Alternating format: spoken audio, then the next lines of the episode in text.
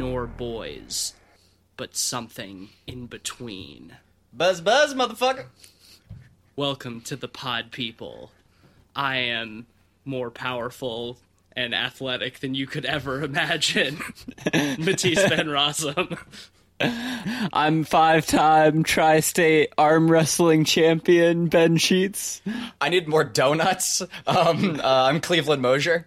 And we're talking Cronenberg, our first ever Cronenberg on the podcast. I don't know how we've gone almost two years and haven't reviewed a single Cronenberg film yet. Wait, this is your first? This is our first Yeah. Cronenberg on the podcast. On the I would've just thought y'all had done one like before I was here. I mean, like- I've seen most of his films, and Yeah. Ben has seen all of them, but this is the first one that we've actually talked about on the show, and it's my personal favorite Cronenberg. Probably there's a couple of contenders, but I think it's one of the best. It's We're- definitely up there. I always bounce between this one and Videodrome. I really like Videodrome as well, and I'm also very partial to The Brood. But uh, those are episodes for another day. We're Yes. talking about The Fly. Now, we've probably mentioned The Fly on the podcast a couple times. I think we mentioned it in our episode on The Thing last year uh, for our podiversary. But this is one of the very few exceptions of a remake being wildly better than the original. Yes. Uh, we abstained from doing an original remake, in fact, because I don't I know. didn't if have the- much interest, Yeah, honestly. yeah. I Maybe I- we'll get around to it eventually, but this one has so much to talk about that we don't really need to. Yeah, it's based on a film from the 50s, I believe, Mm-hmm. also called The Fly. I'm not sure who made that film. Is Cleveland, do you know? That Um, seems in your it's- in your wheelhouse. I believe it stars Vincent Price. It stars Vincent Stars Price, Vincent yeah. Price. Uh, but who who directed it? I do not know. Um, it's also, I think, based on a, a book or a short story. In that way, it's very similar to The Thing. Book uh, turned into 40s, 50s era film, turned into 80s era film. All we're waiting for is the inevitable Fly reboot sometime in the next few years. Terrible CG yeah. Um, that serves no purpose. but as far as I know, in the original, um, it just ends up being a man with a fly's head and also a fly with a man's head. Help me! Help me! Help me! That's not the case in this one. Not with Master of Body Horror David Cronenberg. yeah, No, no, no. No, no, no. He is not a fly, nor is he a man. He is something much worse than both. yeah. Um, this film stars Jeff Goldblum, probably the earliest role of Jeff Goldblum that I can think of having seen. I, really, a it's a extent- breakout performance. Oh, it, it's a it's a. I mean, yeah, he's master performance for he's sure. incredible in this movie. Um, Um, I think Geena Davis uh, does an incredible job too as She the uh, is, yeah. journalist girlfriend kind of character. I, I love this movie because it's really a very small cast. It's essentially just the three main characters, mostly just Jeff Goldblum and Geena Davis, and then the other guy who plays the uh, jealous ex boyfriend, who's also like the editor at what is it, Particle magazine? yeah, Yeah. Um, he has a license plate that says particle. That says 'cause particle. He's that kind of guy. Uh, so in a lot of ways, uh, this film is a, a a character study of Jeff Goldblum and Geena Davis and their relationship and uh, sort of the the sci-fi horror concept that comes between them. Jeff Goldblum plays Seth Brundle, who is a uh, physicist who has developed uh, teleportation pods, essentially because he uh, hates traveling. He hates driving, makes him car sick, uh, and he hates planes and trains. So why do any of that when you can just teleport yourself instantly from one place to another? Gets a little bit full of himself and. Uh, rashly uh, decides to do human testing while he's drunk on himself. And what he does not realize is that in his telepod with him, there is a tiny little innocuous housefly that, in the process of teleportation, gets spliced with his own DNA. And the whole film is kind of about his devolution into monstrosity as they are fused together. as they're fused together I- into into Brundle Fly. It's it's truly a simple story, but I think it works so well because of that. It's really kind of a unique premise in horror in that it's not an unknown monstrosity. You Right. know what's coming and what's happening. Instead, it kind of piles on that dread of seeing this devolution. Right. As soon as uh as soon as Geena Davis notices like the coarse insect hairs growing out of his back, like you can kind of get a good impression of what is happening to him, but at least on your first view you really don't know the depths that it's going to go. Yeah. Uh and man does it does it go down some fucking depths. Oh yeah, it's plundering. It's plundering, yeah. Uh, I mean, Cronenberg is is so good at uh, at at body horror, and I think this may be his finest example of it in all of his films. Videodrome has some really great stuff too, but like, holy shit, the transformation of Jeff Goldblum into Brundlefly is uh, so gross Horrifying.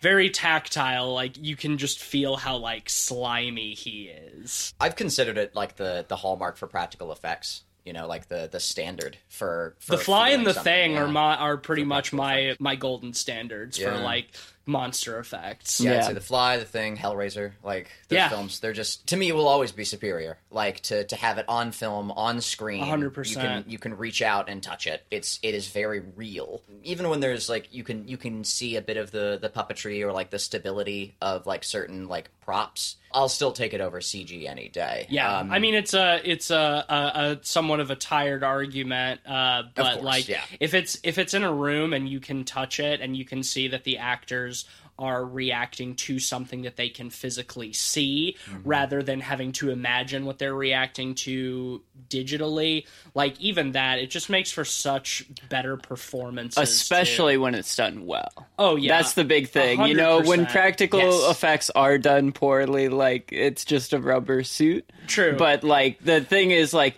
for example, in The Fly, that's purely a gold standard Now- because, you know, you get such goopy, slimy tactile effects that In- feel horrifying because they're so real. in in this case, yeah, very true. I would argue that I would take bad practical effects over bad CG any day just because there's something about bad practical effects that I find charming. yeah, It's not necessarily indicative of a good film, but like if I'm watching a dumb bad monster movie and the and the effects look goofy and like you can see that the suit is made of rubber or whatever and it's like bending weird, it's all like, oh, that's kind of cute.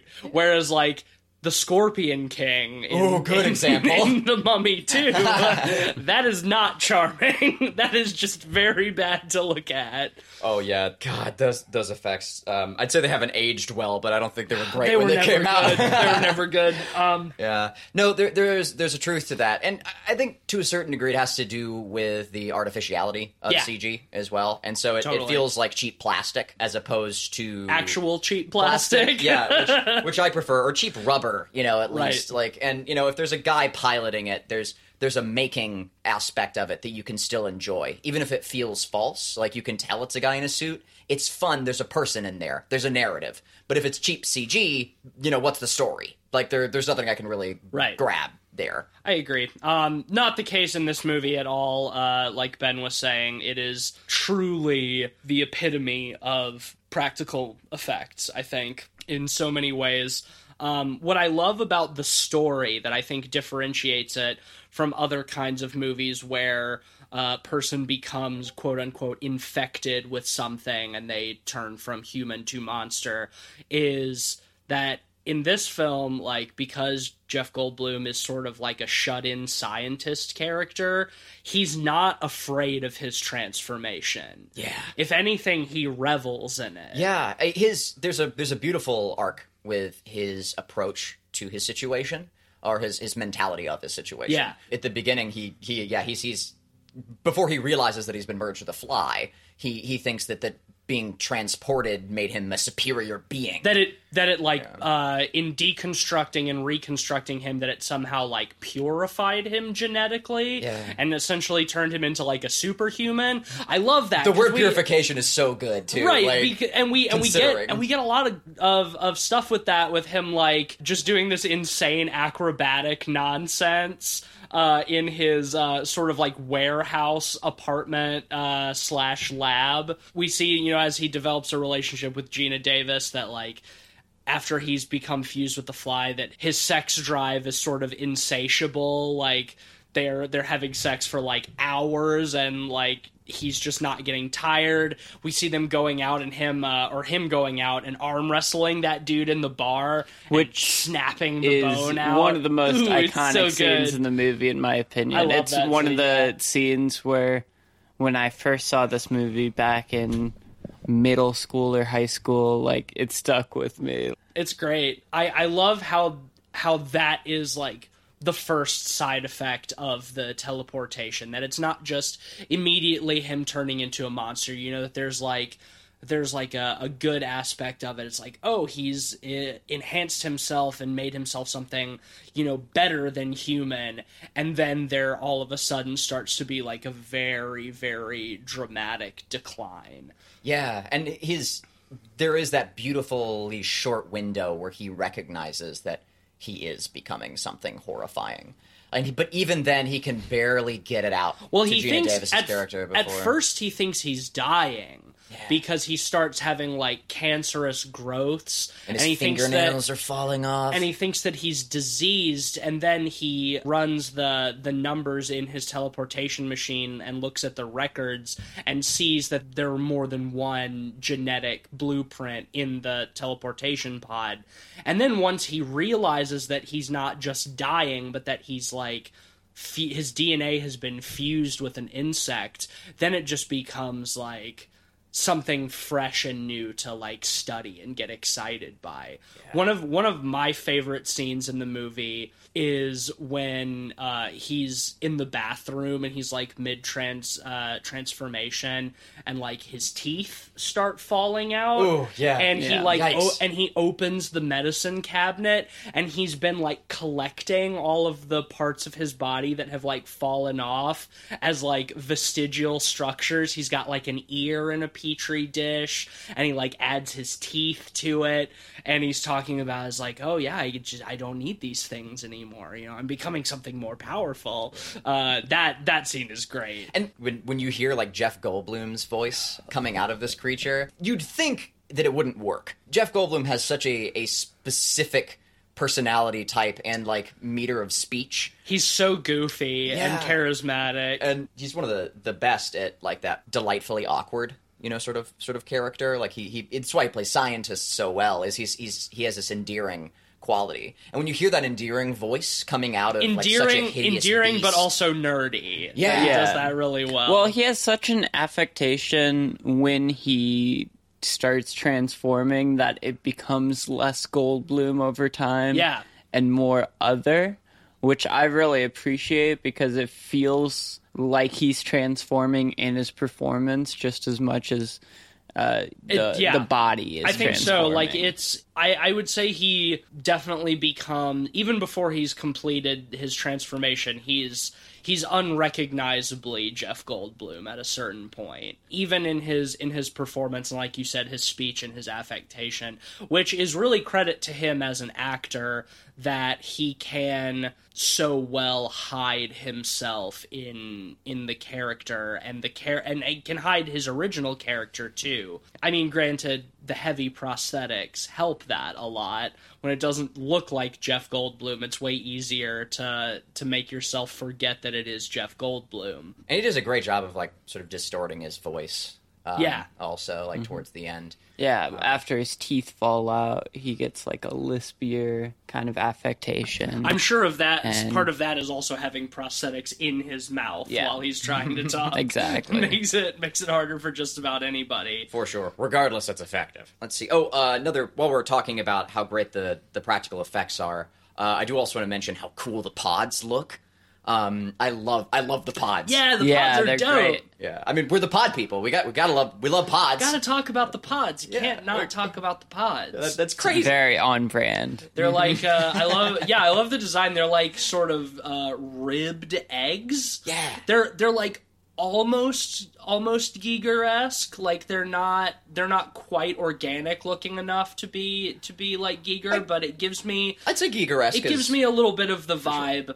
I, uh, I I love that that apartment set of his that he had that is just like he lives and works in the same space. Like his apartment is his lab. dude He's jealous. on I was jealous as hell. he's sleeping on a pull-out couch, uh, but he has like a kitchen and everything. Um, Yeah, it's a fucking rad studio apartment. it's well, yeah, it's, Like- it's it's literally in a warehouse. Like we, uh, like when he's first taking Geena Davis back to his apartment at the very, very beginning because he meets her at like a at like a, a science conference and she's a journalist and it's like kind of weird that he's taking her back to this like warehouse in mm-hmm. like the middle of the night. It's like, ooh, what's going on here? Did they And say it's like, where it is? It's in New York, but like, is it in like Brook? Like, it looks like a Brooklyn like warehouse. Uh, is it in know? New- is it in New York? Yeah, I thought it was in Chicago. Oh, is it in Chicago? I'm well. Cronenberg is a Canadian filmmaker, so I know I know he's made a lot of his films. He shot a lot of his films in Canada. The point is, I don't think cheaper too. I don't think the uh, I don't think they ever explicitly state the location. It is- reminded it me of a lot of like city. warehouses I've yeah, you know been Yeah. to in Brooklyn. it is a Um, city. Yeah, you spent a lot of time in warehouses in Brooklyn. I mean, I, I have, yes. but uh, that's a story for another time. It's really cool for it. I, I love. God, I, I just I wish I could live there. It, it, it's that that's my ideal. Like like honestly, pull out couch at all. Like it's, it's great. Just being able to work on my project like all day. I you know, in a big space. You basically That's- have that already. yeah, It's You true. live in a No. studio apartment where you also work. True so. that.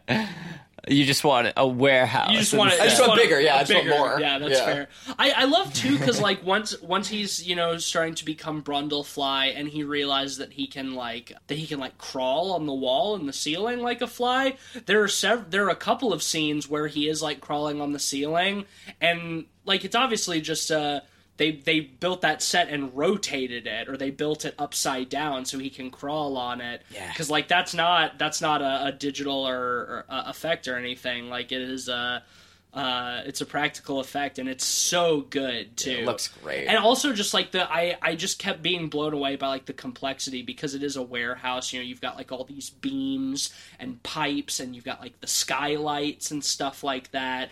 And to like construct that kind of set just for like two or three long shots where like Jeff Goldblum is like crawling around on it, like just going the extra mile. Oh, I yeah. yeah, I, And- I have so much appreciation for that. you know, it's crazy. Like The I'm attention to detail. I'm I'm such a sucker for like analyzing those sorts of effects, and I I didn't even think about it. Like I didn't even think about like how they were how they were setting up that sequence. Like I- it's- I mean, it's didn't- very I didn't think about them rotating it. It, I, it never. Well, even it's just so me. well executed. Right. Like No, it, it definitely so doesn't look like yeah. wire work, and if it is, it's extremely. it's well not done, it's yeah. not wire work like it's it's either a set that they've built that they could rotate or they built a set upside down Yeah. as the ceiling Incredible. either either or either way like it's it's a it's such a well done effect um, and I mean he's a fl- he's a fly man, so of course he's crawling around on the ceiling. Mm-hmm. I will say one of the things we never get uh, in his transformation that I kind of wish we did is he never grows wings. I always thought that that would be cool if the fly had the fly man had wings, Ugh, even if they I- don't work. My my concern would be I even if he I doesn't I'm be not saying I want to watch him flying around, yeah, just like shitty wings but I want him. But I back. want him to grow. I want him to grow. Some I wouldn't wings. be surprised if in the Fly 2 Oh yeah, if it's a CG there's one, some yeah. wings in there. No, for sure it'll be buzzing around and. oh no, I mean there was an actual Fly sequel. Oh, that fly Yeah, sequel. yeah, I yeah, thought you yeah, meant the yeah. inevitable reboot, Oh like we were well, talking about earlier. that too. I'm kind of Yeah, glad the they sequel, didn't so- have wings because I feel like it could easily oh, man. be over the top. I think it would be cool. I wouldn't be surprised if they tried wings and And- and, cut them. You know, like I'm literally Yeah. took them out. Off. Yeah. Like my concern, yeah, is like it wouldn't. It would have felt too much like a like Too a butterfly fly and know, not- kind not thing. enough Like, Nah, I think I think it would have been. you know, I think it would have been cool. his All I needed was was the the sequence with his his face melting off. That's oh, my, which is great. that's one of my favorite horror shots of all time. Like it's Same. It might be the most jarring thing when I've done. When the fly in- face in comes out from Uh, beneath his from face. Beneath his face. Yeah. Yeah, like his face like just splits in half. I, I'm It's also- legitimately scary. Wretched and terrifying. I'm also very Telling me for partial to the the part right before that when he uh, regurgitates onto uh, yeah. uh, that what is that character's name? Stathis, the boyfriend. It's it's a great scene when we when he reveals that like he can't eat normally anymore. He can't eat solid food. Um, and we, we've seen him like since the the teleportation. He's like eating just insane amounts of, of sugary food. Like he's putting like 10 spoons of sugar into his coffee. He's always munching on like donuts or candy and stuff like that. Great little foreshadowing of him becoming a fly. Well, and the regurgitation, it's just so visceral and gross. Ooh, yeah, yeah, know? it is. I love that like Geena Davis's character comes over and he's like, "Oh, you want to see something? This is really cool." And she's like, "No, not really." Yeah. And he's like, he's like, "I I can't eat solid food anymore. I tried and it made me sick. So now, like a fly, I have to regurgitate on my food." He just has like a pile of donuts. He just like throws up onto it and just like dissolves them. It's like, oh, it's so gross. Like it's gross enough that flies do that, but like a person throwing up acid onto their food so they can slurp up the liquefied goo. the most terrifying part is how he's not appalled by it. Right. Like, no, his lack of fear. He's he's that's what I love so much Yeah. about the character is like like I said he, earlier he he's he's reveling in his transformation. He's so fascinated by by the the implications of what's happening to him and the chance to to study and learn from it that he doesn't he completely overlooks the fact of like how horrifying and monstrous it is. Well, this, going off of that, like Cronenberg has such a fascination with the sciences in Uh-huh. his films. This movie kind of plays into a theme he uses over his career about, you know, science often focuses on what you can do rather than what you should, should do very much you know so, and this yeah. is kind of expressing like the dangers of exploring what can be done without regards of what the consequences Right. for that can be And from like a psychological or world building perspective, it makes sense too because as he's becoming more insectile, you know, he's he's losing his sense of empathy, and so his fear is getting shut off because right that's, he even he's becoming an insect. he even mentions something about that Mm-hmm. at some point about how brutal the insect life is and how we never think about it because it's so much smaller than we are but how insects are incapable of empathy and that it's just about like survival The dialogue And- is so good in that sequence too when he tries to warn Geena Davis because Yeah. of that. Like he he goes in such an offhand way because he's starting to kind of lose his mind at that point. So he's It's but even almost then he's like- trying to get this point across It's to him. like It's the like I'm last becoming of- a sociopath. You need to get away from me. Yeah, it's like Mm-hmm. the last of his subconscious, like trying to tell her to like run away and not come back. But even then, he has but- to make it like a scientific, right but like, even so like it's it's something that like i- it's it's just like a fun fact you know but it's like you get the impression that like there is seth brundle in there somewhere being like get away like this is only going to get worse well that's the thing i love too because while he really goes whole into the transformation by Mm-hmm. the end of it you know there is still brundle within there It and wins- that's the scariest part yeah it, it well he he realizes that he's sort of like trapped in himself inside of the this sort of monstrous prison. And that wins over in the very end. The the revelation too that like Geena Davis is is pregnant nobody really knows like what that baby is going to be like because it obviously has some human fly DNA I love her nightmare where she gives birth to a Yeah. maggot yeah, Yeah. normally not Um, one for dream sequences, but man, it, oh, Cronenberg That's a has one. such Yeah, a that's a good sexual fascination as well. Oh my god! and yeah, it's that's that's maybe the most segue. the most Cronenberg scene in the entire Yeah. movie. I love how it's it's also like a dream sequence where it's like a true subversion of it being a dream sequence because she you know she realizes she's pregnant before that and then she realizes what like Seth is becoming and she's talking about like I you know I got to get an abortion I don't want to have whatever this thing is inside me. I don't want to give birth to this.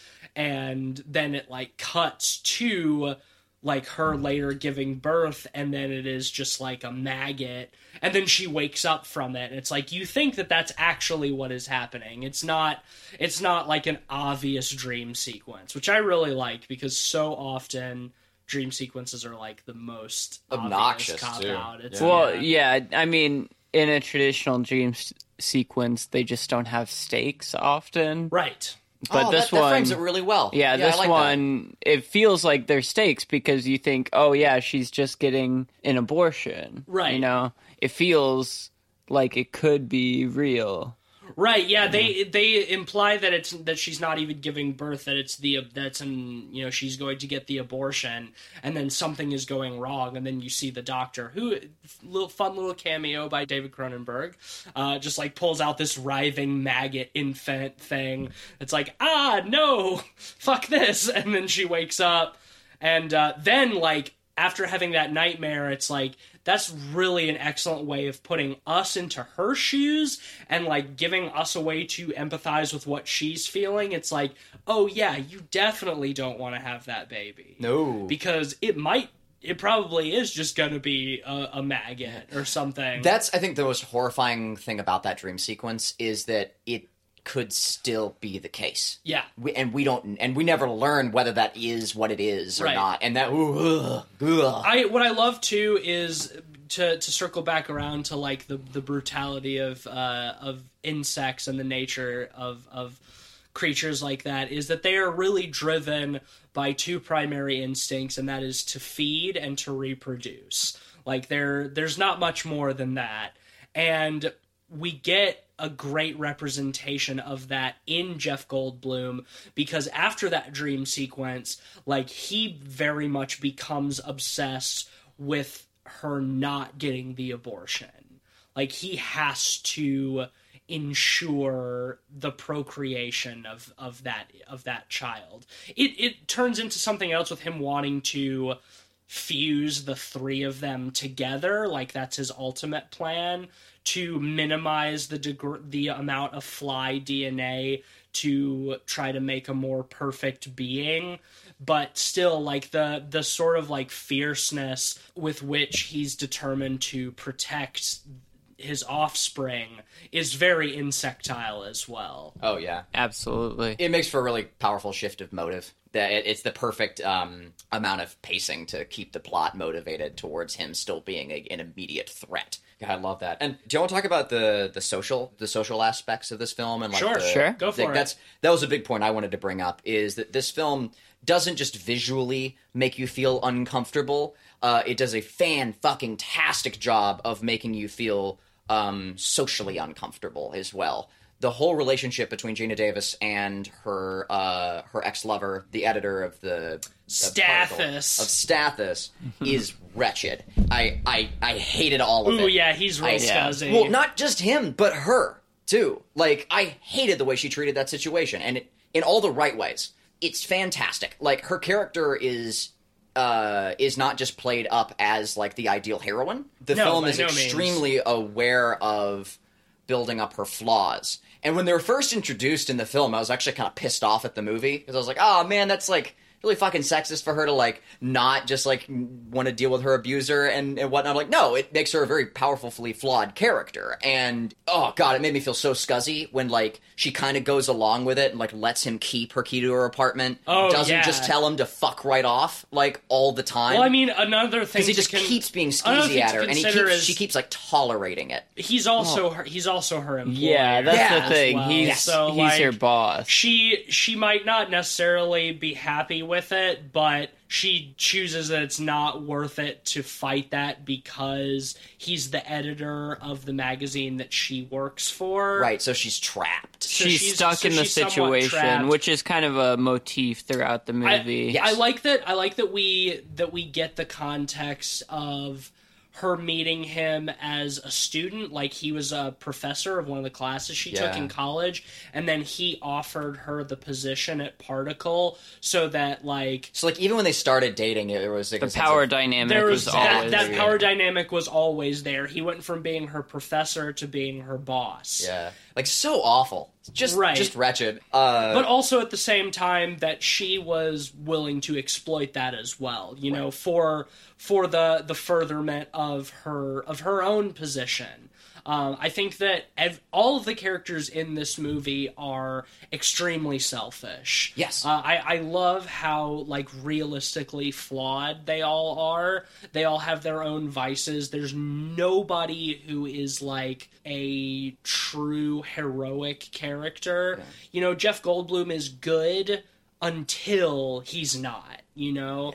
And like Geena Davis is flawed, but ultimately I think she ends up being oh, the- she's still our heroine. she she ends up being the the goodest of them all. And and even by the end, you know, I would suppose that she she is a good person. If anything, her her greatest flaw is like that she doesn't she doesn't stand up for herself and she allows herself to be abused. Yeah. you know by by both of the men. You know in, in this situation, and I love it because it it plays up her her personality. Uh, and it justifies why she keeps going back to Jeff Goldblum as he transforms, because that in of itself is a very different type of, a, of an abusive situation. Well, what where I- Jeff Goldblum is still a good person, but he's becoming a monster. What I like and about she it- tolerates him becoming a monster for so long because she's used to dating monsters. It's what she knows, and God, it's, it, it's it's subtly done. It's but it's, it's but oh, what I what I love about the her relationship to both of them is that her tolerance of the abuse is not fear driven in either extent i think. Like fear is an aspect Mm-hmm. of it but i don't think it's driven by that. Like she keeps going back to jeff goldblum even as he's becoming a, a, a monster. Largely out of sympathy. because yeah because out of sympathy because she loves him and because she wants to help him. You also very much get the impression that she tolerates Stathis's abuse not because she's afraid of him but she's kind of apathetic towards him. Yeah. she doesn't really like she doesn't consider it worth it to fight back against his scuzziness but it also doesn't seem to like really bother her that much. It's just sort of like ah whatever you know it's not it's not worth dealing with. She never seems to be a victim.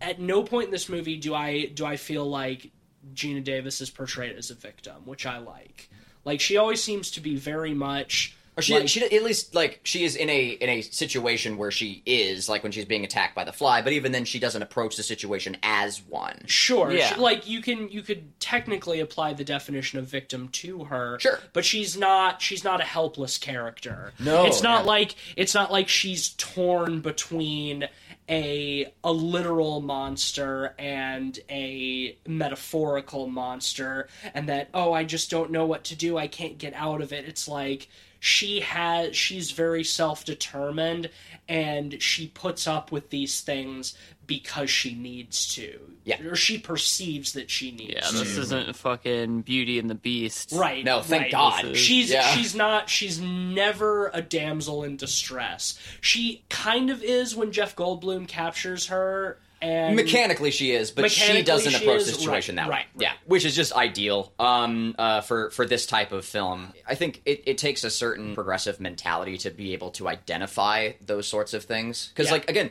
when the scene was happening, I was like, ah, fuck, it's your standard fair like '80s bullshit. Like, here we go again. And before the film was even done, I was recognized like, no, it's the theme, and it's played up very, very well. All the better for the movie to make me think that during it. Because it made me feel so much more wretched. right uh, because and, I, of, and I, I love how like Stathis goes to rescue her, but she ends up really rescuing herself because like Stathis gets Twas beauty killed the beast. right. Um, ah, well, Stathis uh, gets regurgitated on, uh, and it melts his hand and his, a his foot horrifying off, which is which is really gross. Because I like at first like it almost seems like Seth does it instinctually like onto Stathis's hand because he's like holding the shotgun and it melts, and then he like sees that, and then there's kind of like you you can see that uh, inquisitiveness, like oh shit. I can do this. And like when Stathis falls over, he sort of like lean, leans over his leg, and there's sort of like a mischievousness about him like regurgitating onto his leg and and melting off his foot that I find really horrifying. Yeah. Like he he seems like Seth seems to revel in that moment a little bit. You never Like, want the monster quite- smiling. That's he always didn't- scary. He didn't quite realize that he was capable of that, and then oh look, I've discovered a new toy. You Mm-hmm. know, uh, Yeah, because like your your mental approach to that sequence is, you know, in in so many films of the same genre and era, like when when the bad guy goes to get killed, you're thinking, oh yeah, cool, I get to see a kill sequence where I don't feel bad about it, and like this guy's such a scumbag, like you hate him the whole movie, but during that scene, no one deserves that. Like, he no one deserves to have their limbs melted off by acid. He, Like, he- he sucks, but he's not irredeemable because when he saw this mutated beast man kidnapping Geena Davis, like if he was really an irredeemable character, he would have just been like, "Fuck it, not my problem," and we would have never seen him. Well, to that's- a degree. that's the thing, too, because like he does like he- encourage her to keep going back to him well after he knows what kind of a monster Sure. it is. Like he's he's pr- he's, He's- a fucking he's miserable piece he's of not shit. he's He- not a good he's not a good guy but he he does have a certain degree of redemption because he does go to help her. Yeah, when he I- do, when he doesn't have to. At that point like i said if he was if he was a total shit heel he'd be like oh shit this got this got way more out of hand than I was anticipating. This is something that I'm not looking for. Like I'm the fuck out of here. I find redemption an He's- interesting word because I would wonder, It's- like, if it's he not- had showed up and saved her, It's like, not- like he, I I don't know if that would have been like enough of an act to would've- redeem. That would have been gross, I think. If Yeah. he- Oh, if yeah, it would've been had- awful. If he had turned into like the knight in mm-hmm. shining armor, if she had been the damsel in distress, I would have I would Well- not have liked it. But it is to his credit that he does go back for her. Yeah, I will- and it's what not, what I and- guess what I'm and- trying to and he doesn't, and he doesn't save her. He ends up being maimed because of her, and he or not because of her. Uh, he ends up being maimed because of his decision to go back and help her, but he's not like even by the end, you know, like the the lines are kind of blurred. He's he's not he's not a good character, No. but you do you do still kind of have some sympathy for him in that situation. Oh, you definitely have sympathy for him. I guess uh, my Which only bit is- is like if he had saved her, which of course would have been bad. We all agree that Yeah, that would have yeah. been bad. But if he had, I just still don't think that would have been enough to redeem him in no, no, any no, no, way. no. No. But Yeah. my my point is that the Well, fact that the fact that you do feel sympathy for him in that scene is is a credit to him having a s- a kind of redemption because if he was a truly evil villainous character, True. you as the viewer would relish his destruction. Because think of how many other films where there is the scuzzy evil villain character who gets destroyed by the monster that he has helped Yeah. create or whatever, and you're like, yeah, fuck you, buddy. Mm-hmm. You're finally getting your just desserts, you piece of shit. Exactly. But then in this movie, that's not the case at all. It's like, oh no, like you feel bad for him Mm-hmm. still. It's really a testament to the the writing in this a- movie because it's good just writing. it's a super complex character where he's definitely more skeevy than Yes, evil. totally. You know, Yeah. He he still has evil tendencies, but he's not.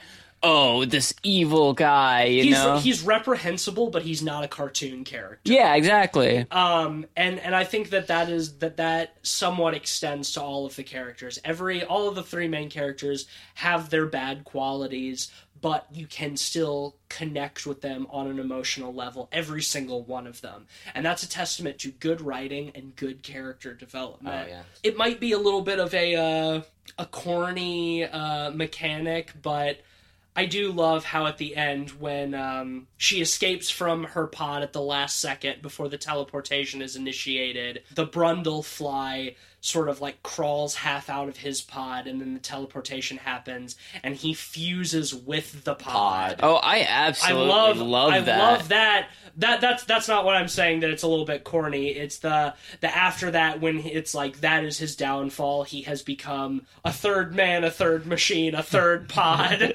um, where he uh the, the Tetsuo, the bu- the Brundle fly. Tetsuo the, Brundle Man.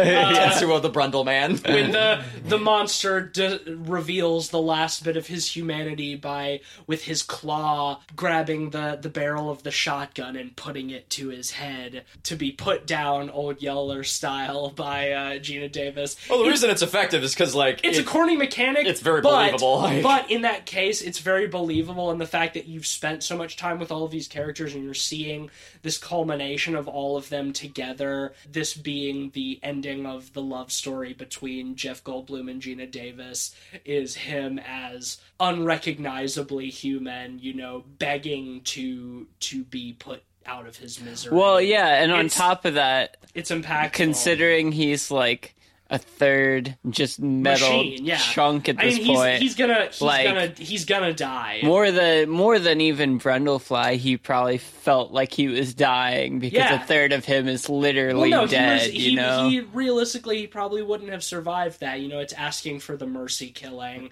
and and the fact that his lover has to be the one to do it, and that she, even though she's she's not happy about it, that she does still do it.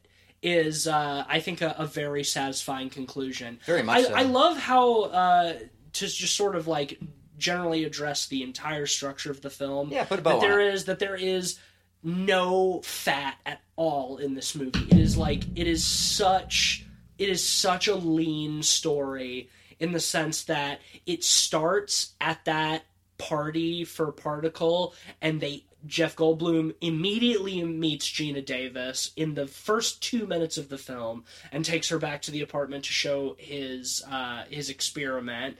And then they do a great job setting up the danger of the pod quickly. Right. when they get the monkeys. Oh yeah, that's Um, another you know- great scene. we didn't when talk they- about the monkeys. Yeah. No, we didn't. When they first try to transport uh, organic material, and it he has a baboon. It's probably like the only like bit of like kind of weird world out. building when like Jeff just keeps showing up with monkeys. With with baboons, Like, full size- yeah. it's like- where it's does he have? Where does he get these? it's like the scientific community. You, The st- you market's start with flooded. Mice. You start with like yeah, we were making that joke. yeah, during the the- market's flooded with baboons. They can't sell them quick enough. Can't get rid They're of them. giving them away. But uh, no mice needed. We got baboons. uh, we can come back to that. But my my my point is that like it starts with the party immediately getting us into the story, and then like immediately after she shoots Brundlefly in the head and he dies, roll credits. Yep. There's no fat whatsoever. Fly's dead, movie's the, done. The the film never once strays from its core story. Yeah, It's, and it is it is continuous beginning to end no fat whatsoever like there's not a scene that i would cut in this movie i think it's the absolute perfect use of time for the film. Absolutely. And I think even scenes like the the monkey scene where we get them trying to teleport this baboon and it comes Oh, through that's great, just yeah. inside out kind of does a perfect job setting the stakes in a lot of Right. ways, you know, well i i, for I, what's to come. I yeah, that it's it sets up the the the danger of the body horror immediately. But even I I love the problem solving and trying to figure out like how do we properly transport organic material? Like we have to figure out how to convince the computer to reconstruct the the particles perfectly. I love the the bit where he puts the steak in there, or how he cuts a steak in half and puts half of it in the teleportation machine, transports it, cooks both. Has Geena Davis taste them, and she's like, "Okay, this is a regular steak. Ooh, this one doesn't taste right. There's something synthetic about it." That is a, a really great scene. I also really love how the whole impetus for him deciding to teleport himself is almost like a comedy of errors in the sense that like he wants to celebrate that he's figured out how to transport organic material. He's like, let's get Chinese food and let's get drunk and, you know, we'll have a good time. And Geena Davis is like, you know what? No, I'll be back in a few hours. I have to deal with something because she wants to go like permanently end things with Stathis. Well, and, because like she sent the magazine with Right. Jeff Goldblum's face on the cover. of it. Right. Right. It's like blackmail. she she Yeah. wants she wants to go deal with that and be like because because that's at the point where she realizes like she's in love with Seth and the only way that they can you know be good moving forward is that she has to end things with Stathis.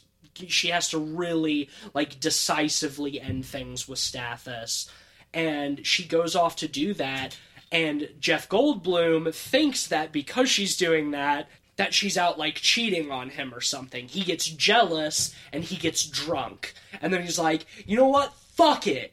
I'll just teleport my like we'll just move right to human trials. Who gives a shit? You know, and then that's the whole inciting incident for the for the entire thing. It's like, nah, man, if you had just if you just trusted your girlfriend and let her like do her thing and come back, then none of this would have happened.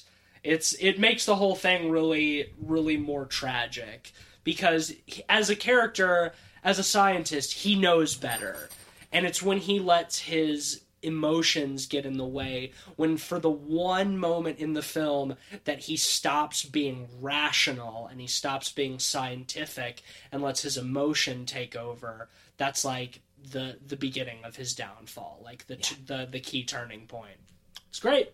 Love it. So well written. I would would hate to let this episode end without uh, mentioning the fucking phenomenal soundtrack by Howard Shore. Yes. Yes, I was- my boy Howard Shore. I- I was- the score is awesome. It's I was extremely surprised when the opening credits rolled and it said soundtrack by Howard Shore. I'm a huge Howard Shore fan. And, I mean, who isn't, right? And like, right. Uh, no, I am too.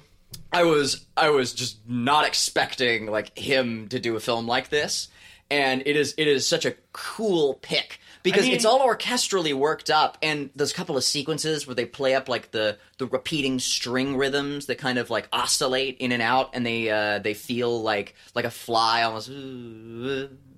buzzing but it's it's subtle It's it's, not overblown oh fuck i loved it You know, you know, Howard Shore did the score for Silence of the Lambs as well. He is Mm-hmm. Man's a pro. He's, and I mean, this was this was well before Silence of the Lambs, but like, he's he's not uh, he's not unfamiliar to the to the horror genre.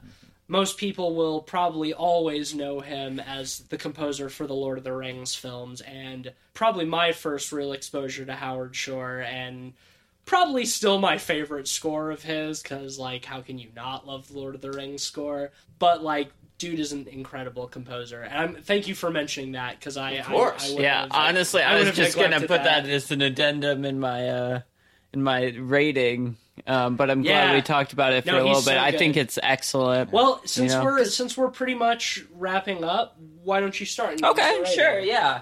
So uh, Cronenberg is definitely one of my favorite directors. I think body horror is uh, usually one of the scariest types of horror, in my opinion. totally Um, I think the practicals are so excellent in this movie.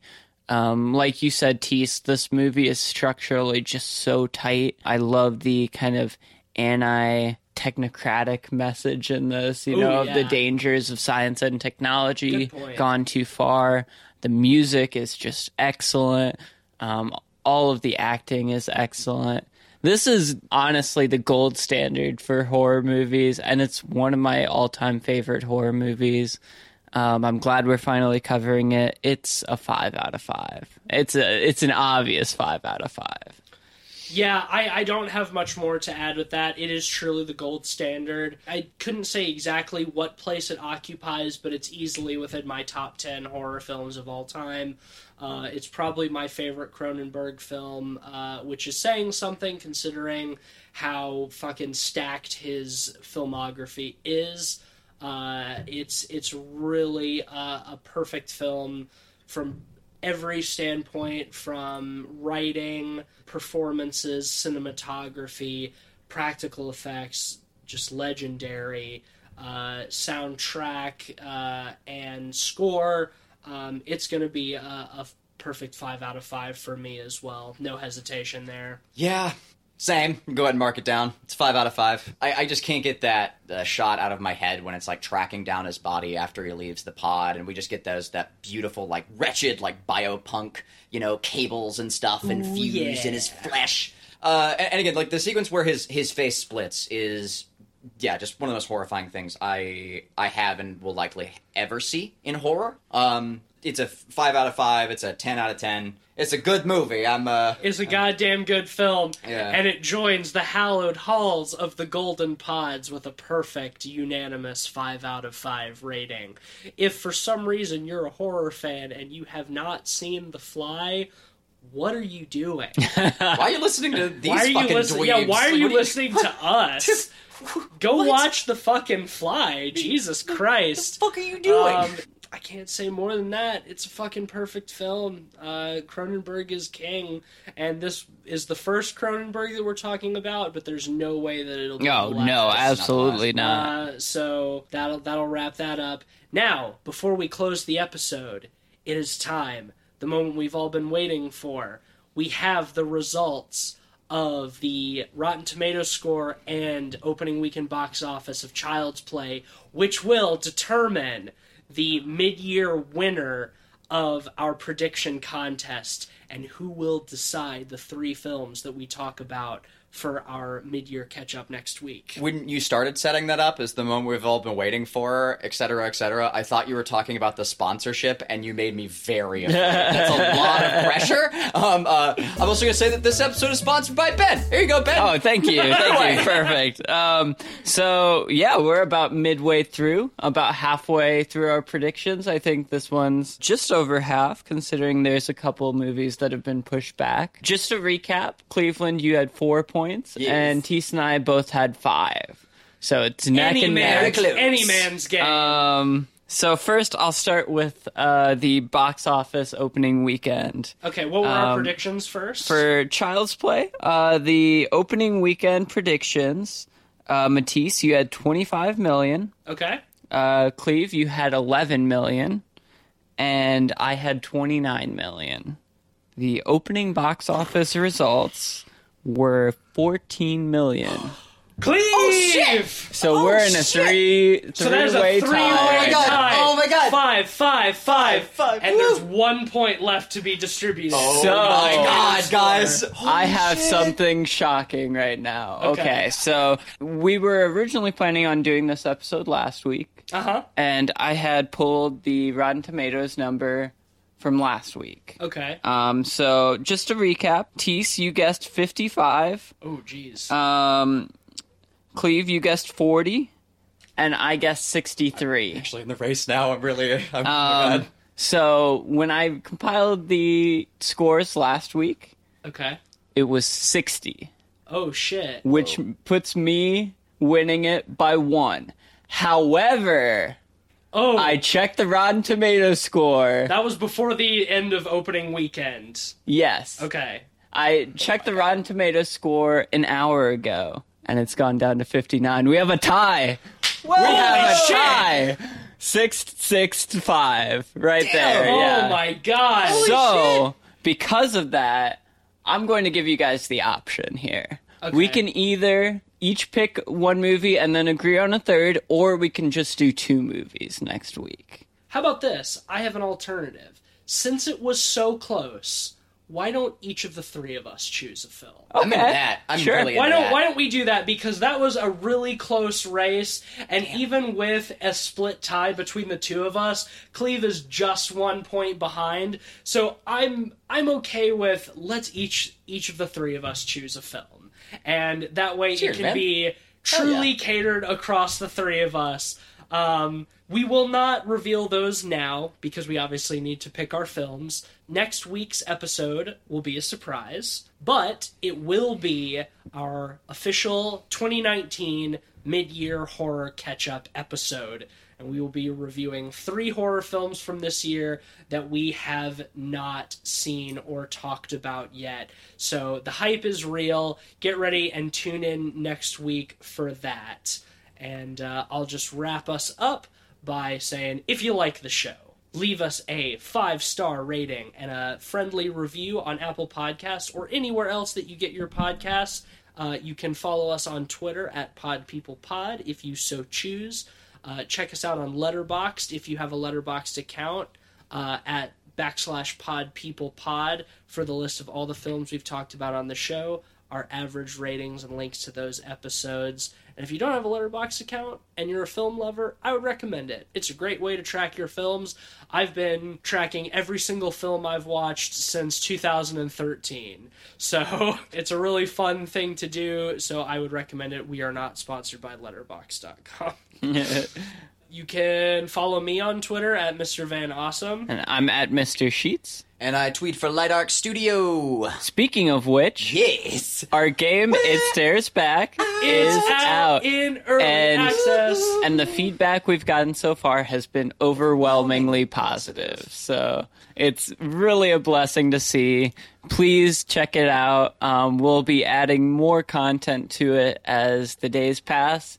Um, we're already planning our, our next big update. Yep. Um, so stay tuned for that. That's uh, that's about everything. If you if you like horror or real time strategy or high fantasy or science fiction, we uh, cater to all of those things in It Stares Back. So if you're a gamer, check that out. We would really appreciate it. It's only six dollars on Steam, Yeah. five ninety nine. And so, everyone says it's a hell of a deal, so don't listen to us. Listen to the everyone who says that. Yeah. Which is really gratifying, too, you know, as we're, you know, we're, we spent a lot of time discussing that. So uh, definitely check that out. Or even if you're not a gamer, if you have friends or loved ones who are, tell them to con- consider looking at it. You know, we'd really appreciate that. That should bring us to the end of this week's episode. Next week, it's the mid-year catch-up. We are all so excited for that, and uh, we can't wait to share that with you. Hopefully, it will be better and less exasperating than last year's. Um, so until next time, just take a bus. Don't teleport yourself. Just walk. Just walk. just ride your bike. only 15 Anything. Yeah. What are you doing? Bye.